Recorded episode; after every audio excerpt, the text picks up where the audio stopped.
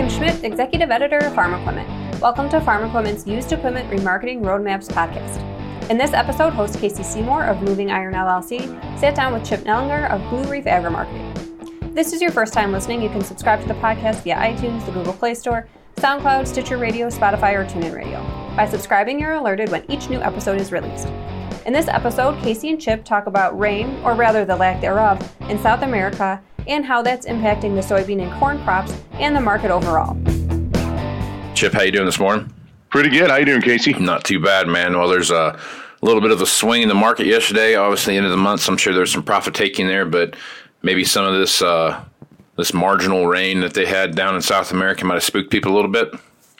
Yeah, we started to see a little bit of a, a shift towards uh, slightly wetter in the forecast, and uh, they are going to get some rains in some areas. Now, a lot of those rains are still going to be uh, ending up like half of what they need, uh, and there's still some very very dry areas, particularly in some of the uh, their main growing areas of both Brazil and Argentina. But it was the end of the month. Uh, we've had a heck of a run. We couldn't, you know, they say a bull market needs fed every day. And with rain in the forecast, that's certainly not feeding the bull, even if it um, pans out to be not enough rain. And so Beans kind of tried this $12 area for, I don't know, the fourth or fifth time, couldn't get through it. And at the end of the month, you saw a little bit of profit taking. I think it was exaggerated. I don't think the forecast um, uh, on face value was, you know, that wildly bearish.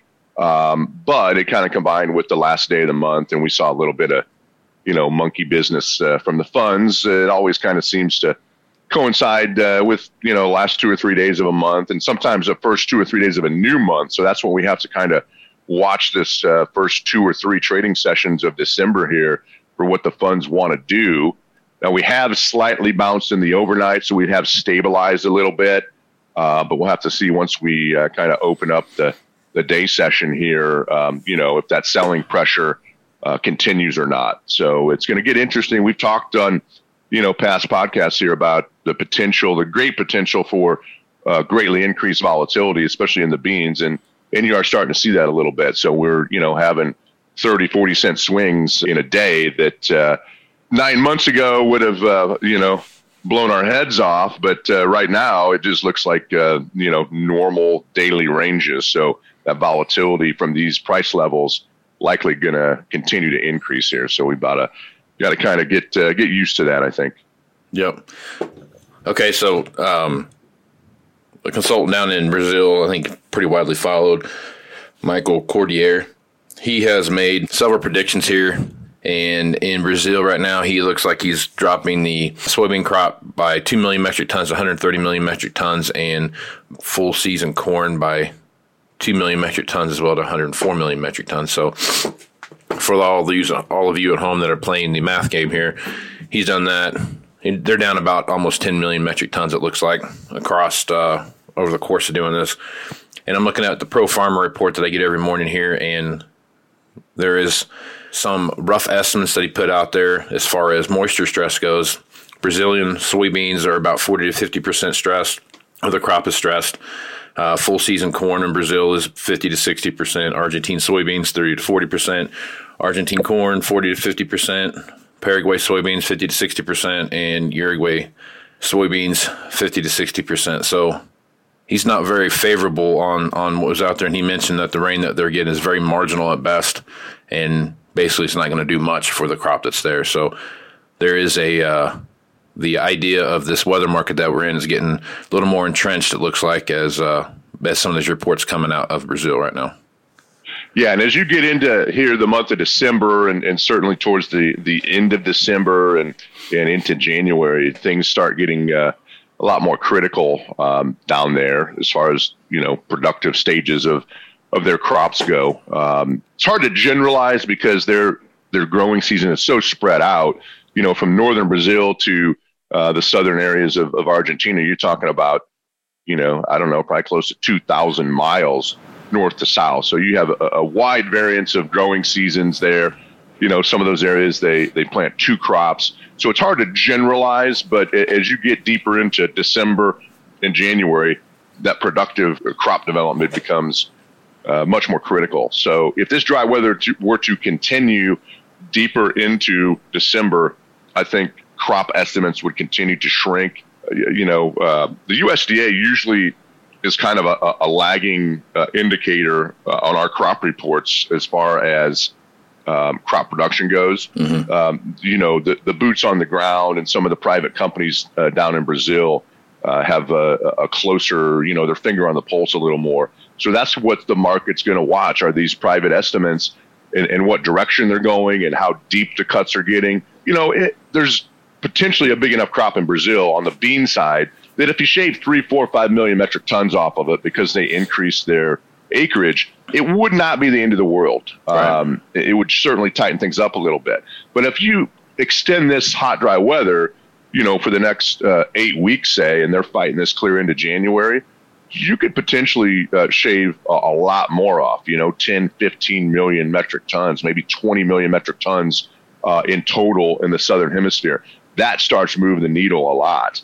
And so, you know, again, I think that's what's going to start driving this uh, volatility that you're starting to see increase in beans is is the weather. And, you know, hardly any drought features zero rain. So we knew at some point in some locations it's going to rain, and you're starting to see that. It's just a matter of is it helping? Are they going to get follow up rains? Is the pattern shifting, or is this just one rain and it's going to swing right back to you know the hot dry pattern driven by La Nina? And uh, most meteorologists kind of expect that from what I'm uh, reading and, and, and, watching is La Nina hasn't uh, shifted, hasn't changed, so they continue uh, most likely to fight this dry pattern through the bulk of their growing season now, and it's just a matter of uh, you know how much that's going to ding the total production in the southern hemisphere, and that's what's going to you know going to really drive prices. We might not know that for a while. We might not know it till you know they start harvesting. Um, you know February, March, April time frame uh, when they finally get finished up down there. So this is going to be a work in progress and is going to push to drive a lot of this volatility that we're seeing. Yeah. Yeah. So the other thing that we've been paying attention to here the last couple weeks for sure is the uh, is the wheat crop and what, what, it looks like around the world again, where it's uh, where it's key growing areas are still pretty dry. Yesterday, Russia had a report out that they're going to somehow boost um, exports, and today there's a report out that 22% of Russia's grain uh, sowing is in poor condition. So I don't know how they're going to boost exports with 22% of their crop in poor condition, but I am not an agronomist, but what are your thoughts on the, the wheat market as you look as as we look right now and as what we see happening around the world? I was down in Kansas um, over Thanksgiving, and there was uh, they had a pretty good storm come through. There had some pretty good rains come through. Obviously, wheat's in the very early early phase of, of where it's at. Good green, lush looking gra- uh, wheat out there now, but I guess as you uh, it's still early, so you can't make a lot of decisions on that as we go through the winter. But what are your thoughts on what's happening in Russia? And, and honestly, it looks like there's a, a bigger problem there developing than we've seen in the past. Yeah, and that's uh, again, we've seen that in years past. It's like you don't know what Russia's going to do until uh, about 10 minutes after they do it. It's been back and forth um, from, you know, we're going to put an export tax on um, to no, no, we've got plenty of uh, wheat. We're going to export more of it. Nobody knows um, what to think. There's a lot of politics involved. Uh, it appears that the, the livestock sector of Russia is uh, kind of balking at higher uh, domestic wheat prices. They feed a lot of wheat over there, you know, campaigning uh, the government to, uh, you know, keep some of that wheat domestically to, to keep prices down. probably the, the export uh, people are, are, on the other side of that saying, "No, we got plenty of wheat. It's sitting right here at the port. Let's, uh, you know, let's push this out. Um, we got plenty of buyers for it." So, little bit of uh, talking out of both sides of their mouth, and that's typical for Russia. Um, I, I, don't know which way uh, that's going to go. Uh, likely, it's going to make about three more round trips to, you know, kind of uh, get the market roiled up.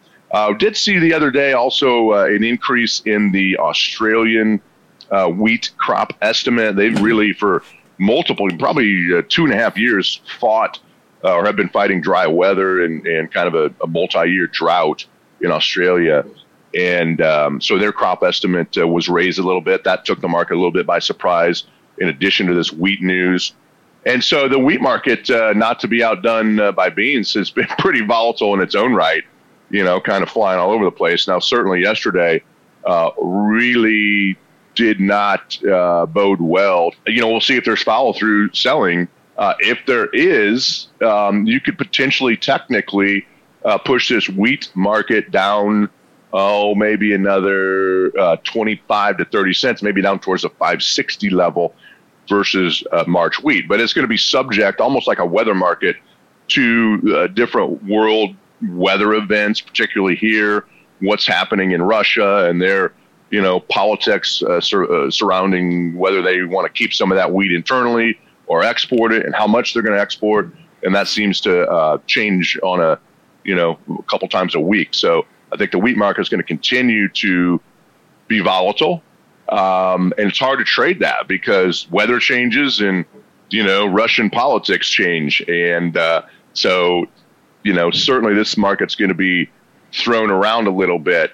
Uh, but now I think it's pretty clearly cut technically. Throw out all the fundamental information. Um, right now, I think the path of least resistance is for lower, um, and it would take a close back above the highs from three days ago, which was 622 and three quarters in the March wheat to renew the uptrend uh, that we have been in for a while. So I think that's kind of the way you play it. Those are big ranges, though, but you're starting to see an increase in the daily ranges. And, you know, again, we've talked about that. This volatility is going to increase before it decreases and maybe, um, you know, rapidly increase with much bigger daily and weekly trading ranges. So, you know, right now I'm kind of playing the wheat market that unless you can get above the highs from three days ago, that 622 and three quarters, um, the path of least resistance is lower. I think you you know going to find willing buyers lower because of some of the crop problems we've had in the world. But that's all subject to change with you know a, a tweet or uh, some news out of uh, Russia, or weather is still going to be a big influence for this northern hemisphere wheat crop over the coming months. Yeah, a lot of stuff to pay attention there, man. There's a lot of moving parts in that in that sector of the of the economy for sure. Well, fun fact of the day: the global debt is tracking to hit 277 trillion dollars by the end of the year. That's what the T folks, and that's a record 365 percent of the world's GDP. So, I feel like if I had 365 percent debt compared to my assets, I would be bankrupt. I don't know for sure how that works, but maybe I'm not the economist that I think I am, but I feel like that's uh, the whole world is just uh, living on a credit card right now. So, well, I did get my bachelor's in, in economics, Casey. So, did you? Okay. Um, yeah, I, I, you know, I, I carried a strong uh, C average, but um, that, you know, still, I, I don't think that's a good sign. No, I think I think I'm going to agree with you there. So that's a that's a uh, that's an overwhelming number if you if you think about that. And increasing. It's yeah, and it's not slowing down. So minute by minute basis, yeah, it's just uh, you yeah. wonder where that's gonna gonna gonna end up. You know, we already see negative yeah. interest rates in a lot of yeah. areas of the world, and uh, the dollar made multi-year lows. You know, so that um, is part of the reason. We just continue to pump money and and you know zero interest rate policy and yeah. Kind of makes you wonder if every if every major nation on the on the planet is that far in the hole that what's the matter right? If everybody's broke let it ride right? Yeah. I know it. It's a race to the bottom. It is. It is that for sure so all right, Chip. Well, good stuff as usual, man. If folks want to reach out to you and get some more information about what Blue Reef can do for them or working on that plan, what's the best way to do it? Yeah, best way is just give us a call 309 550 7213. Uh, would love to chat with you. No, uh, no, no pressure. We're not very uh, uh high pressure uh, people, but uh, certainly having a, a, risk management plan and, and, executing on that plan is more critical than it ever has been. Right on. Thanks, Casey and Chip. We've got even more used equipment remarketing resources that we're sending your way. In addition to this podcast, we're also tapping into Casey's expertise across all our informational channels. If you've got a question for Casey, I'd encourage you to head over to farm-equipment.com backslash ask the expert. Submit a question and we'll get Casey's answer to it up on our Ask the Expert blog. And you can keep up with the latest industry news by registering online to receive our free newsletters. visit www.farm-equipment.com. For Casey and Chip, as well as our entire team here at Farm Equipment, I'm Kim Schmidt. Thanks for listening.